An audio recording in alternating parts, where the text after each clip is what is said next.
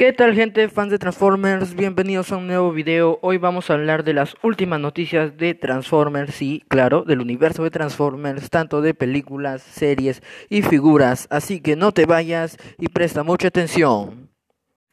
Y bueno chicos, vamos a empezar con las películas. Hace algunos días se habría confirmado que habría para 2022 una nueva película de Transformers, sí como lo escuchan, una película live action, en la, de la cual se rumorea que podría tratar de el origen de Optimus Prime y Megatron en Cybertron, o si no, podría ser la tan esperada película de Transformers Beast Wars.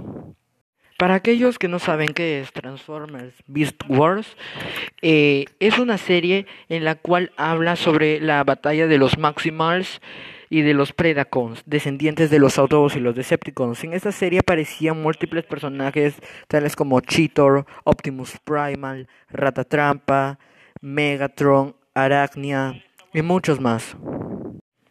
Lo segundo en noticias de Transformers sería el avance de la segunda parte de la aclamada serie de Netflix Transformers War for Cybertron Trilogy Air Rise.